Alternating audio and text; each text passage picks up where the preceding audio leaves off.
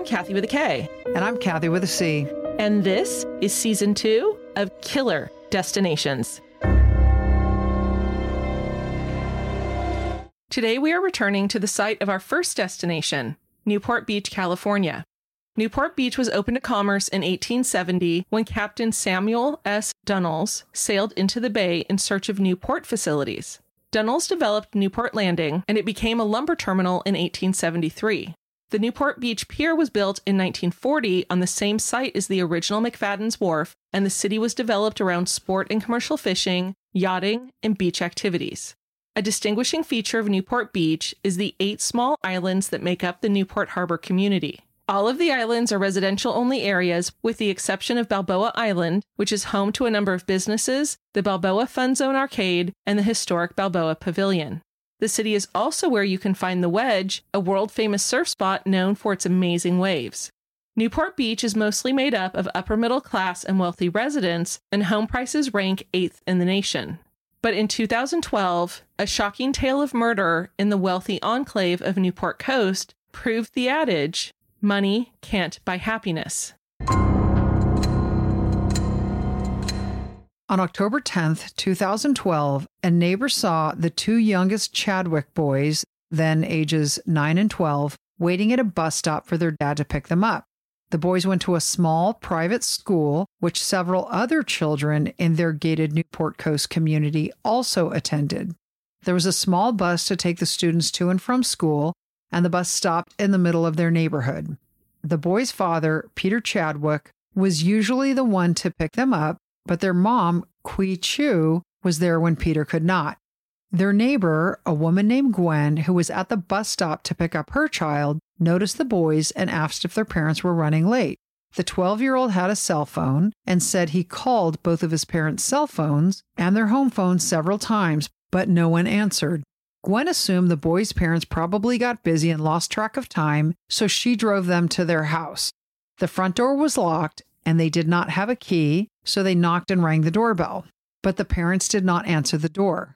As a kid, we never had keys to the house ever. Our house was always unlocked. Even as an adult, for many years, I didn't have a key to my house. You actually haven't had one for that long, have I you? I just freaking got one when we got a new door. Like, how sad. I'm so inclined to leave the door unlocked anyway, but now I'm getting safer. The interesting thing that I'd read, Kath, about the boys is that the reason they didn't have keys is because they never entered the house without one of their parents with them. Parents took them everywhere or picked them up from everywhere. Gwen also noticed several packages on the front porch, which she thought was odd because their mother was a stay-at-home mom and their dad worked from home. So Gwen took the boys to her house, got them started on their homework, fed them dinner, and got them set up to spend the night. After that, she called the Newport Beach Police Department to explain the situation and asked them to do a welfare check. Peter Chadwick was born in Britain to a wealthy family, and after moving to the U S, he became a naturalized citizen and held dual citizenship. He worked for his father's business as a real estate investor and also oversaw the properties the company owned in Orange County. He was described by neighbors as a quiet, soft-spoken man who did not socialize a lot at neighborhood functions. Quee Choo, who went by Q C, was from Malaysia and also from a wealthy family. She and Peter had moved to the gated community of Newport Coast as Peter's work became more successful. She was described by friends and neighbors as smart, talented, outgoing, very organized and disciplined, and, above all else, devoted to her children. Peter and Q C met when they were students at Arizona State University in Tempe and were married for nearly two decades. In addition to the two sons at home, they also had a fifteen-year-old son. He attended a private boarding school in Ojai, California, about two hours north of their home in Newport Beach. All three boys were very polite and well-behaved. After the neighbor's request for a welfare check, a Newport Beach police officer was sent to check the house while police dispatch continued to try and call Peter and Q C on their cell and home phones. Dispatch then called family and relatives, and Kathy didn't want me to put that in there, but I think that's important for you to know. It's irrelevant. Objection, non-responsive. Exactly.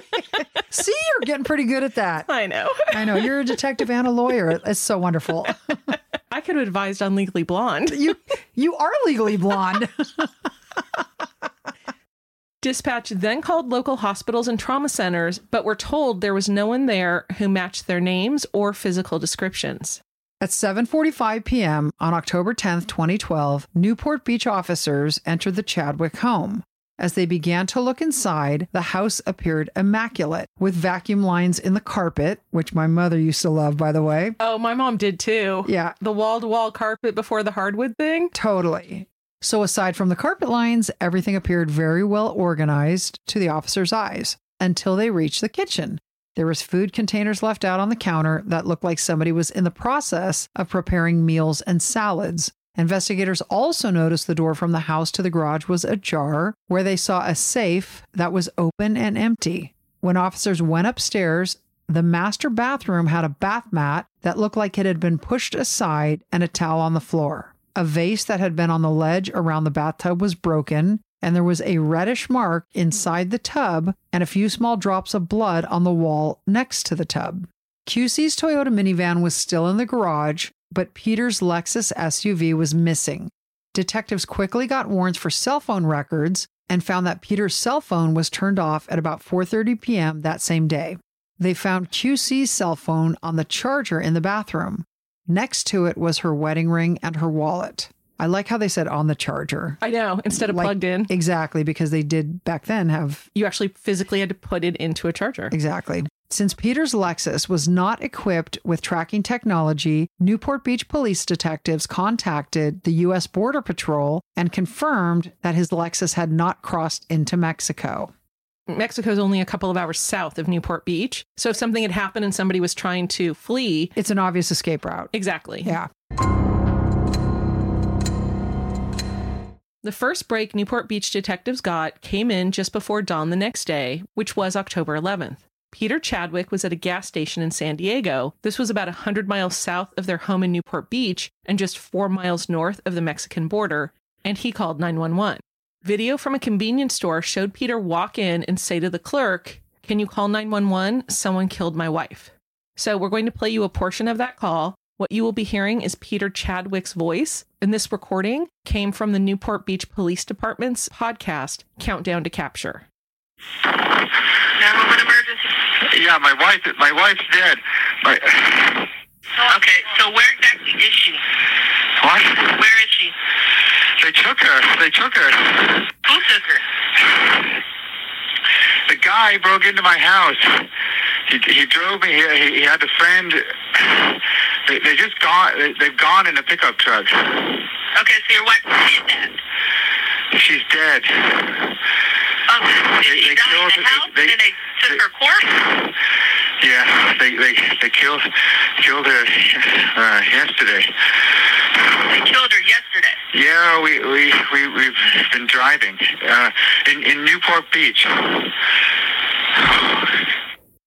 San Diego police officers arrived at the Arco gas station from which the nine one one call was made and spoke with Peter.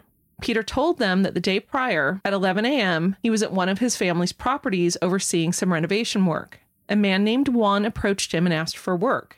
Peter told him he did not need help at any of the properties he managed, but he did have something that needed painting at his house and asked Juan if he was willing to do it. Juan agreed and drove with Peter to his house, and Peter got him set up to paint the railing of their indoor staircase. Peter told police he then went to his home office to get some work done, but after just a few minutes, he heard his wife Q C screaming. He ran upstairs and saw Juan leaning over Q C while she was in the bathtub, and he was strangling her. Peter said he tried to stop Juan, but he was too strong. When Q C stopped moving, Juan held him off with a two-inch pocket knife. Then Peter said Juan ordered him to grab the green blanket off their bed and help him roll Q C in it. Then the two of them took her body downstairs and put her in the back of the S U V. Peter was ordered to get in the driver's seat and just start driving. Peter said after driving around for more than sixteen hours, Juan called someone named Chi. They both spoke in Spanish, so Peter did not understand what was being said. Juan then told Peter to go to a nearby gas station. Chi arrived in a green Chevy truck with a camper shell. Juan and Chi put Q C's body in the pickup truck and left, telling Peter they were going to Mexico. So Peter is telling San Diego authorities about this, and so they realize the crime happened in Newport Beach. So they contact Newport Beach detectives who arrive at the scene and accompany Peter to the San Diego police station. There they took evidence swabs and hair samples from Peter. They also noticed scratches on his neck. This is when they had him take his shirt off, and they found more scratches on his upper arms and torso and a bite mark on his forearm. Newport Beach detectives then looked in Peter's Lexus and found traces of blood in the back of the car and on the back bumper. Newport Beach detectives then drove Peter back to the Newport Beach police station, where he was further interviewed.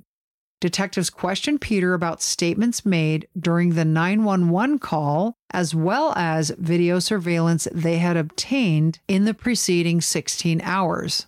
Surveillance video in the Chadwick's gated enclave shows Peter's S U V leaving the gates at about one thirty p.m., which was two and a half hours later than he told the nine one one operator that his wife was killed. And the video did not show anyone else in the vehicle as it left the neighborhood. Peter also had to pass through a toll on the seventy-three freeway from Newport Beach to San Diego, and again, video surveillance cameras on the toll road did not reveal anyone else inside the vehicle with Peter.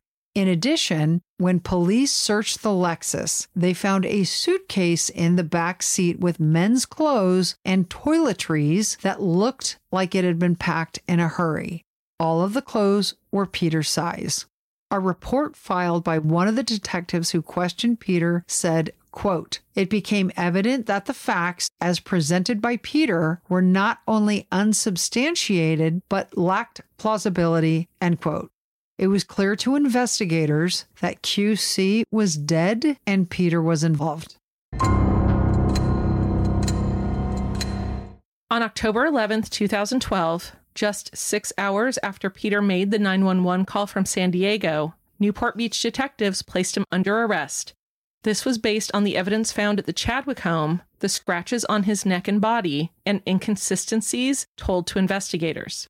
Now, Kath, this is a good time to bring in the actual nine one one call, not just the part that we played. Right. Because the inconsistencies came from what he told the nine one one dispatcher versus what he then told police. Yeah, exactly. He told the nine one one operator that somebody broke into his house. Right. And then told police officers that it was somebody who he met at a job site and brought him home to paint. Exactly. But the funny thing was, in some of what he said, Kathy, you could tell this nine one one dispatcher was just a little she suspicious. Was like, uh-uh. Bro, no, it's not working with me. Some might call her sassy, sarcastic. She was sassy. Yeah, we could have been friends with her.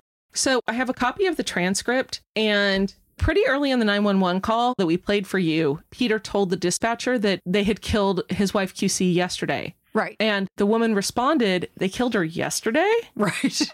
And he's like, "Well, we've been driving in Newport Beach." And so her response was, "Hold on, let me get my supervisor on the phone." And you hear kind of like a beep or a ring, like if she's kind of transferring it. And right. You hear somebody pick up, and she said, uh, he said his wife is dead. Right. And Peter said, "My wife is dead. And somebody broke into the house and uh, stole, um, took her." Right. But then it goes on where she's talking about this guy, Juan, and she's like, "Juan, how do you know Juan?" And he's like, um, I picked him up and took him. I picked him up to look at some painting work at the house. And when did it happen? Yesterday, middle of the day. The operator said, "Yesterday, middle of the day. When did she die?" And Peter's like, "Yesterday, middle of the day. Where is she now?" They have her body. Operator, "Who has her body?" He said, "Juan and Chi." So the operator said, "When she died at eleven o'clock, they took her. Yeah, yeah, they made me put her in the car." "How do you know she's dead?" "She drowned. She drowned." What? The operator's like, huh? And he said, "Her body was stiff even. I've been driving with a, they said they were going to cut her up." She said, "What's your name?" Yeah, you know, she's like, "Let me get the pertinent details because we got to get somebody there ASAP." Exactly. So she said, "What's your name?" And he said, "Peter Chadwick." Mm-hmm. I know. That's so. Mm-hmm. Yeah, that was weird. Like, it was like the, a weird mm-hmm. humming noise. Yeah. And the nine one one operator responded by saying, "Are you on any kind of medication, sir?" And his response was, "Not heavy ones." Right. Which leaves a lot to the imagination. It but really, really yeah, does. Exactly. The operator was like, "Okay." And so she concluded it by, "Okay, but this happened yesterday at eleven, and you're now calling us at five thirty in the morning." And Peter's response was, "I know. I want you to get him." they're here. And I assume he was talking about the police. Exactly. And so the operator said, well, then go talk to them. And that right. ended the call. You could hear in this woman's voice where she was like, honey pie, you come up with a better story than this, because this isn't flying. Completely true. You know, she hung up and was like with her comrades, was like, a guy who murdered his wife just called me. And he's trying to make it look like he didn't do it. Right.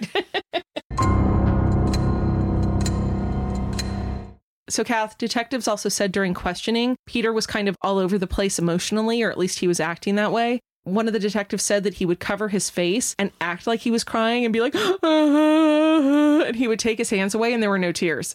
Mm. There were no red eyes. There was nothing at all. They also said he would act jittery and anxious, but then he would go quiet and sullen and just not say anything. And then when he went over his story of what happened to Q C, all the details were different every time they asked him to repeat what he said. But the most interesting thing to detectives was during all of these interviews, he never once asked about his children. Oh, my goodness. Can you believe that? No normal father would go through an interview without asking about his kids. So the Chadwick parents disappeared on a Wednesday. And the next morning, oblivious to the fact that their father had been arrested for their mother's murder, all three of the boys went to class not knowing what had happened to their parents. But that afternoon, detectives arrived at the two schools. One was in Newport Beach, the other was in Ojai, as we mentioned, and took them out of class and then brought the oldest son to Orange County.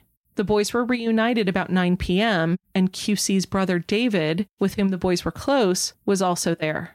He told the boys of their mother's death and their father's arrest. As you would expect, the boys were devastated. They will remember that moment the rest of their lives when they're pulled out of class. Yes. So once Peter was arrested, the one million dollars scheduled bail amount for murder was imposed. The Orange County District Attorney's Office immediately requested that Peter's bail be revoked.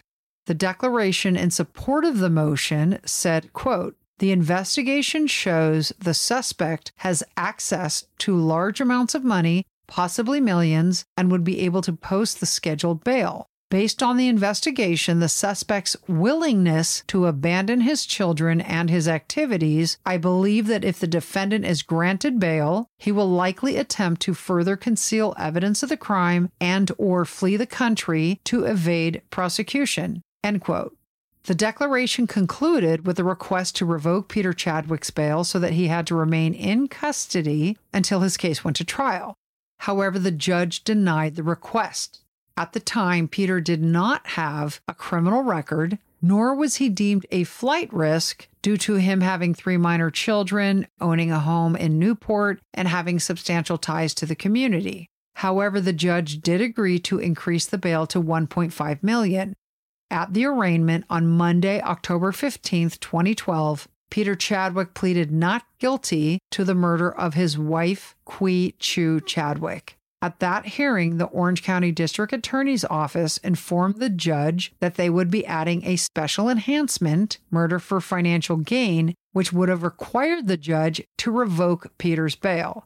So, Kath, at this point, they want this guy in jail. They have a bad sense that he's going to flee. They think that if they add an enhancement, the judge will revoke bail and leave him in the pokey pending trial.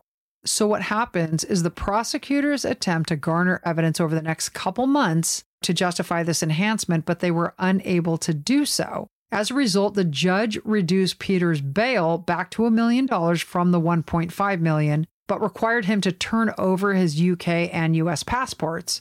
Once that happened, Peter posted bond, and I'm sure it was lickety split, and he was out of jail before Christmas. So a week went by, and detectives had been unable to locate Q C Chadwick's body. According to a twenty twenty special episode in October of twenty twenty-two, so just a couple of weeks ago, former Orange County prosecutor Matt Murphy, who was the prosecutor during the case, said that seven days after Q C went missing and was presumed dead, Peter Chadwick's attorney called Newport Beach Police to tell them Peter would reveal her location. He told police Q C's body was in a dumpster in a place called Wildcat Canyon in Lakeside, California, which is in San Diego County. Lakeside had a lot of undeveloped land, and while there were some homes, they were very spread apart and it was very rural. The houses were actually set back about a quarter of a mile or more from Wildcat Canyon Road, which ran through Lakeside. Kath, was there any indication of a quid pro quo, like something that Peter Chadwick got in exchange for disclosing this information about where his wife's body was? No, there was nothing I read, nothing I saw, but you bring up an interesting point because in a forty-eight hours episode in twenty nineteen, they actually said that Newport Beach police detectives got a tip that led them to the location, but were unwilling to discuss with forty-eight hours who called that tip in. That is interesting because obviously the body in a murder case is critical. Right. And you're not, as a defense attorney, going to say, oh, by the way, let me raise my hand and show you where the body is unless something happens. Like perhaps they took the death penalty off the table or, I don't know, life in prison, but nothing as far as you could see with what you read and, and what you listened to, correct? Correct. I thought it was interesting, like Matt Murphy is saying, the defense attorney called in the body location. You don't just do that out of the kindness of your heart. You don't, but also because he was the prosecutor at the time, I kind he, of... He should have the he correct should have information. information. Right. Yeah, like I assume he is correct. Because the homes were so remote in Wildcat Canyon, they actually had to use dumpsters instead of trash cans because there wasn't regular trash pickup. And in fact, you could actually determine where each house's driveway was based on the dumpster that was set just a little bit back from the road. The detectives literally went from dumpster to dumpster to dumpster. And as one of the Newport Beach detectives approached a dumpster, he knew immediately it contained a dead body. The dumpster had a strong odor and a lot of flies circling over the lid. He pulled back the lid and saw that it was completely full. It contained the usual trash one would see, so he put gloves on and actually started moving the garbage bags aside to see what was at the bottom. He saw a patch of green fabric and knew it was the blanket described by Peter as having come from their bed. The detective called San Diego crime scene investigators. He knew he found Q C Chadwick. Did you know that most vitamin D three supplements come from sheep's wool? I'm Kat, founder of Ritual. We're making traceability the new standard for the supplement industry. When I was pregnant, I couldn't find a multivitamin I could trust, so I created my own. Ours is made traceable, third-party tested, and clean label project certified. Oh, and our vitamin D three? It comes from sustainably harvested lichen from England, not sheep. Trace for yourself with twenty-five percent off at ritual.com slash podcast. In the dumpster, crime scene investigators also found Q C's and her children's passports, her permanent residency card, and ten thousand dollars cash, which was exactly what Peter told detectives Juan took from their safe the day he killed Q C. Investigators believed that Peter had been driving around for hours and hours with Q C's body in the back of his car and needed to find a place to dump it. While he was driving around San Diego, he believed this dumpster provided the perfect place. Now, Kathy, what's interesting is this was not the first time a body was found in a dumpster at the end of a house's driveway along the same road. Another body had been found in a dumpster not too far away just the year prior, but they were able to investigate the owners of that dumpster and they were able to exonerate them of having anything to do with that person's death. So after Q C's body was found, detectives looked into the owners of this particular dumpster and had been able to clear them pretty quickly. Well, Kath, do you, wait, why, why was there a, what? So I'm assuming because this is such a rural road in San Diego and the dumpsters aren't anywhere near the houses, right? If the houses are set back a quarter of a mile or more from the road, then if somebody's driving along and goes, oh, I've got something I need to dump, no one's going to see them using this dumpster. Do we have any idea, though, what like the crime was or what it was from? Uh, no. But here's the other interesting thing, though, Kathy, is that they actually should not have been able to find Q C's body at all. The police believe she was killed on Wednesday, October tenth, and that Peter had put her body in the dumpster sometime in the early morning hours of Thursday, October eleventh. The dumpster pickups were Thursday mornings at six thirty a.m. So the dumpster Q C's body was in should have actually been emptied shortly after Peter made his nine one one call, but it was not. So when the call came in leading to the body, this was also on a Thursday after the trash pickup. So now there have been two opportunities for the dumpster holding Q C's body to have been emptied and taken away to a landfill.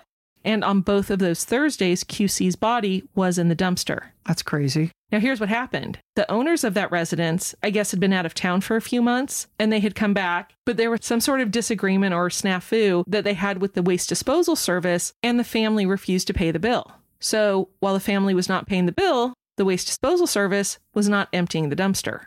Thank God. Yes. Thank God. So it was actually just over a week that they find her body, but in that time, two trash pickups should have occurred. Correct. Crazy. Doctor Robert Stabley, Deputy San Diego County Medical Examiner, conducted Q C Chadwick's autopsy. He determined that she had extensive wounds that he believed came from fighting for her life and had significant blunt force trauma to various parts of her body. She had been strangled and drowned, and Doctor Stabley concluded her actual cause of death was strangulation. Newport Beach Detective Sergeant DeWig also said Peter's explanation of what happened to Q C was always problematic. His explanation was never consistent, and at times it was bizarre. In their initial interviews with Peter, the only thing he remembered about Juan was his name and that he had dark hair and a crew cut. After further questioning, he then said that Juan was five foot ten or eleven, in his late thirties and forties, muscular, clean-shaven, with brown eyes, a thin nose, and wearing a long-sleeved black shirt with a low collar, blue jeans, and white sneakers. Peter's story also had more than one version. Different than the initial version, Peter also told detectives that when he rushed upstairs and saw Juan strangling his wife, Juan sat on Peter's chest for a full five minutes so he could not attempt C P R on his wife. In another version, Juan forced Peter to disrobe after Q C was dead.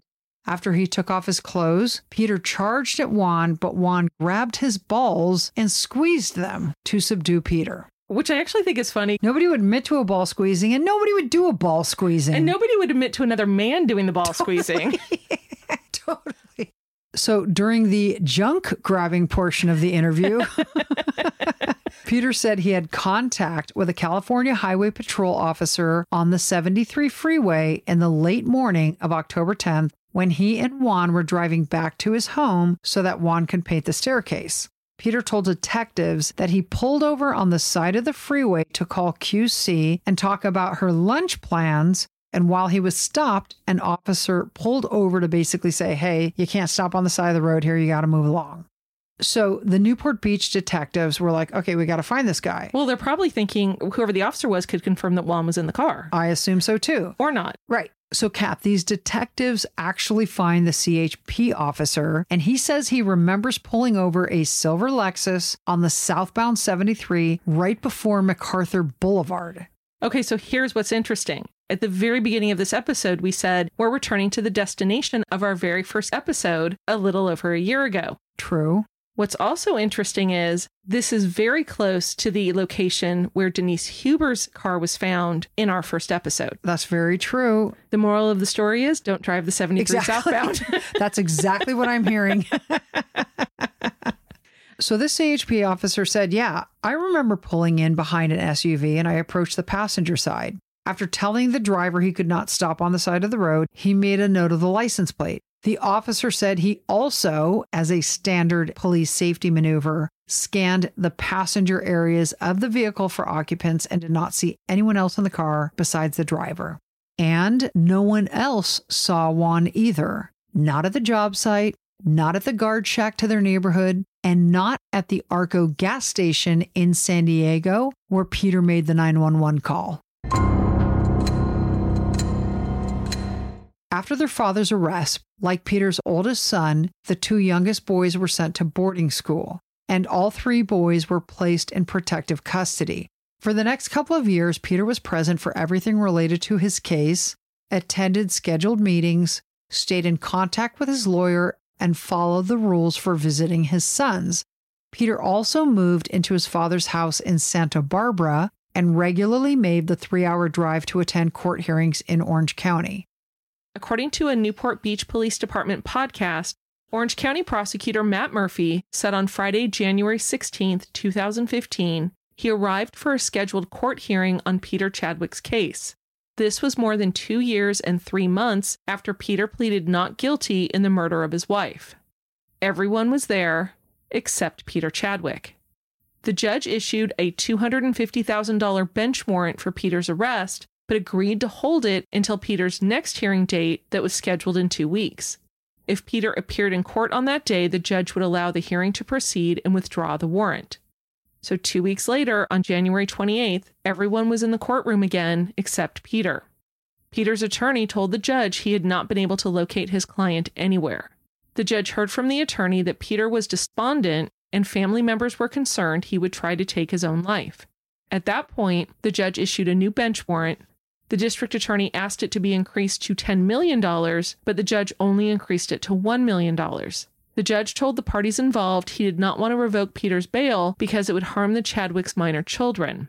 If there was a seizure of Peter's assets, it would deplete the estate and leave the boys without any financial support. With Peter's location unknown, the Newport Beach Police Department and the Orange County District Attorney's Office asked for assistance from the U S Marshals Service.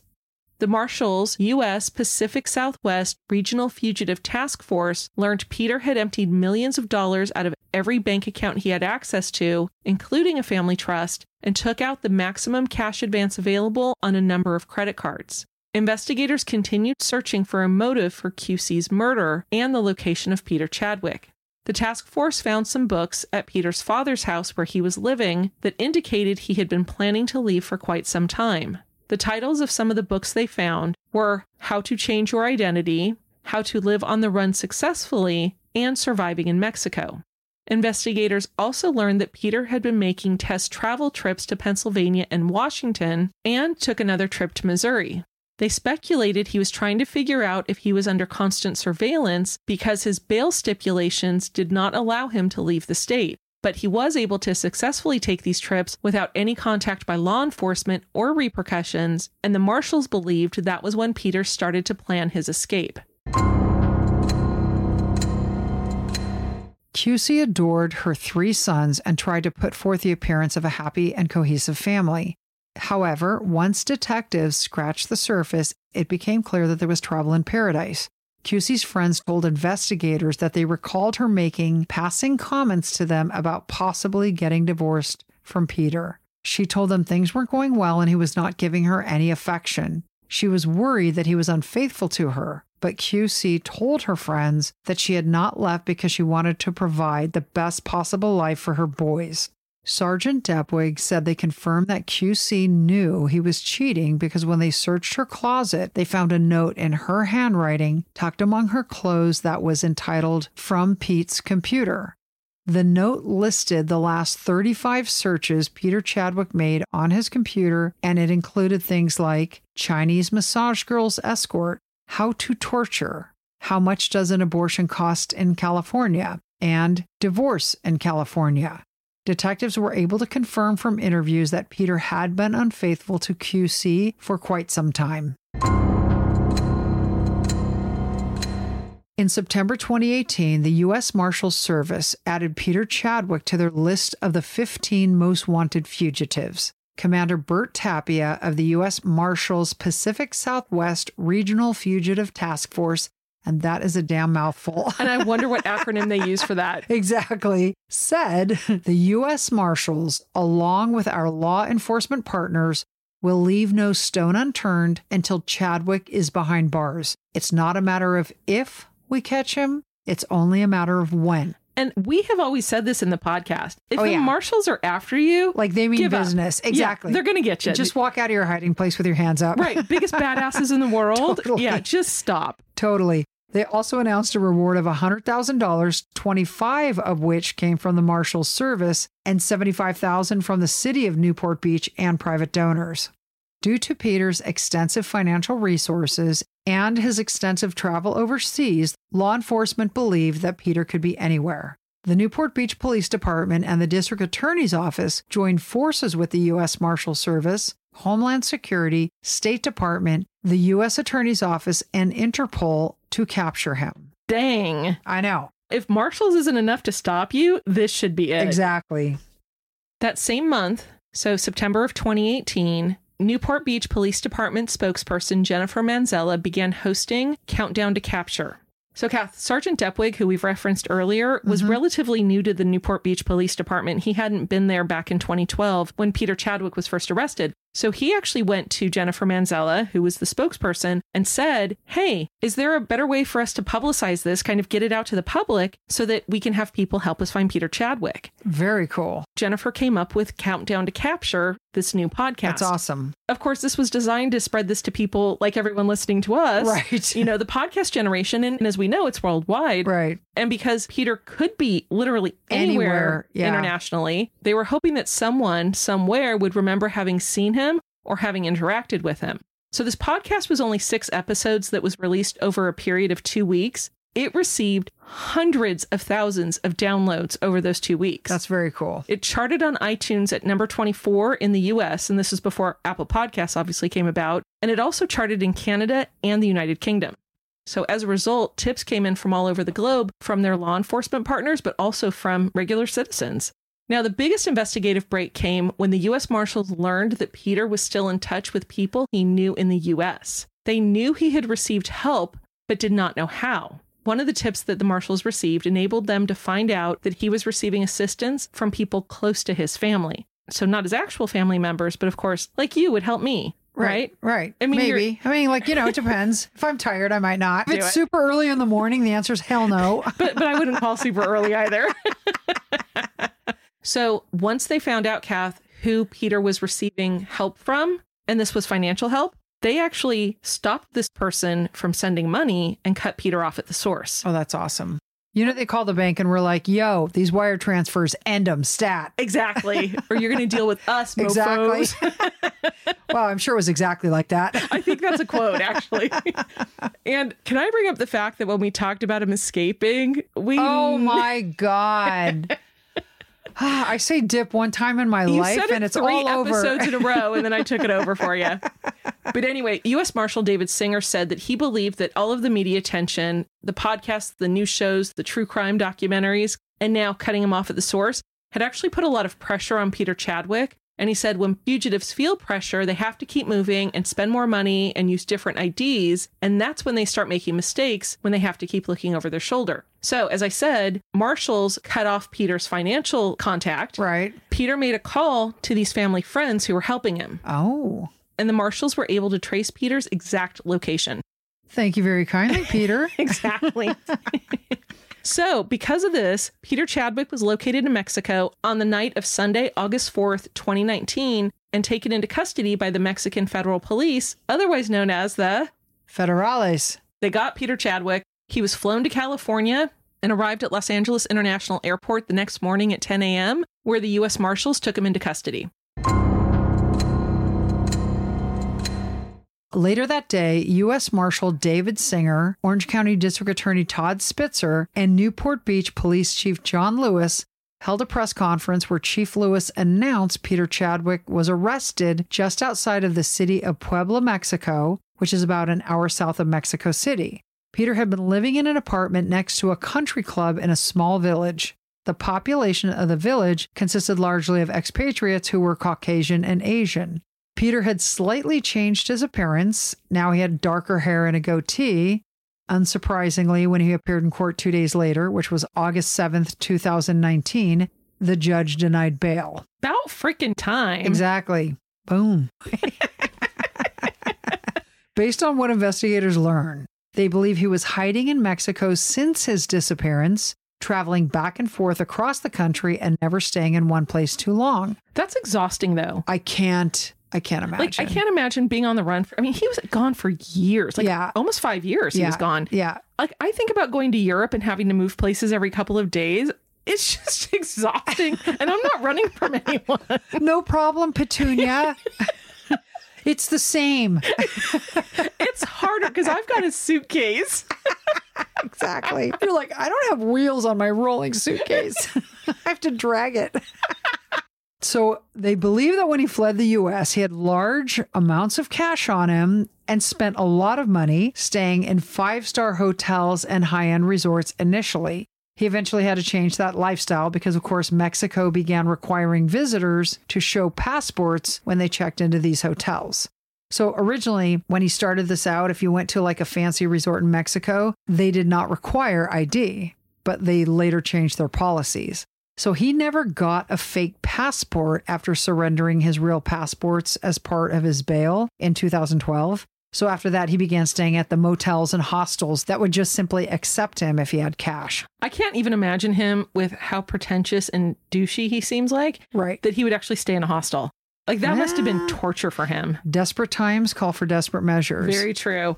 Now, Kathy, here's the other thing that I thought was funny. They found Peter with a number of fake I Ds under a number of different aliases. But one of them that they found showed that he was a research analyst for the U S government agency called SHIELD. Do you recognize the name? I feel like that's like a fake name from something. It's a, a Marvel T V show. Oh, God. Exactly. Well, it's it's in the Marvel movies, but there was a T V show called Agents of SHIELD. Oh, that's so funny. And investigators believed that he was using that I D that showed him as a research analyst to make people believe that he was an undercover American spy. I totally would have been that person. I would have been like, oh, my God, you work for the government? Now, also, when Peter was in Mexico, authorities discovered that he had actually done some small jobs on the side, like teaching conversational English, working in kitchens, and bussing tables. Oh, how the mighty have fallen. Exactly.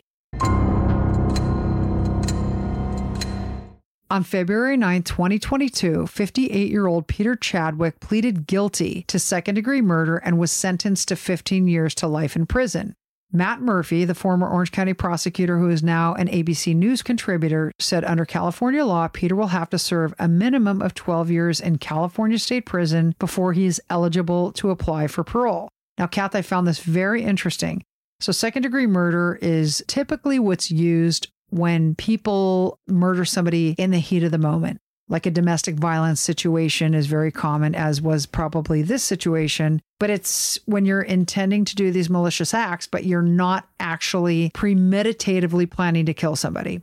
Okay. So somewhere between the initial charge in two thousand twelve and this plea deal in twenty twenty-two, there had to be some type of communication between the defense and the prosecution. And by the way, he has now a new defense attorney that showed it wasn't a premeditated murder. But also remember that he was caught in August of twenty nineteen, but this plea deal did not happen until February of twenty twenty-two. Right. Two and a half years of negotiation. There has to be some type of... tit for tat?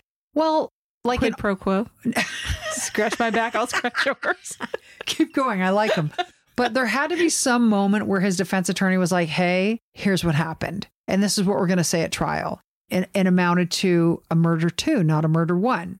But in the court documents for his guilty plea, it says the following. This is typewritten. It says, I offer the following facts as the basis for my guilty plea in the county of Orange, California on, and now the following is handwritten, October tenth, twenty twelve, I willfully and unlawfully killed my wife, Quee Choo Chadwick, by strangling her without lawful excuse or justification. I committed this act with malice aforethought, but not premeditation. I then disposed of her body in a dumpster and fled the country while on bail. It's interesting he does make that distinction, as you just said, between malice aforethought, but not premeditation. Correct. And what he's saying is there was no plan. It just happened. I was malicious. I had ill intentions, but it wasn't a plan.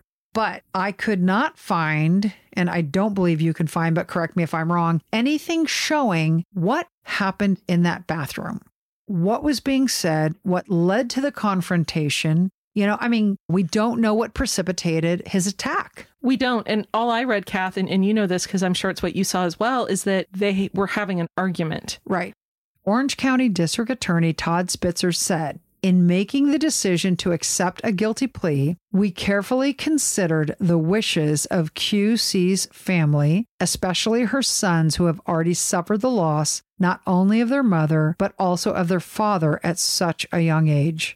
In written statements read to the court, Q C's brother and sister described her as a chatty, inquisitive, and compassionate woman who was devoted to her family. Her older sister wrote, it is incomprehensible how anyone could do such a thing to another human being, let alone his wife and the mother of three young children. I will never understand how after hurting her, Peter was so barbarically able to dump her body as if she was a worthless piece of trash.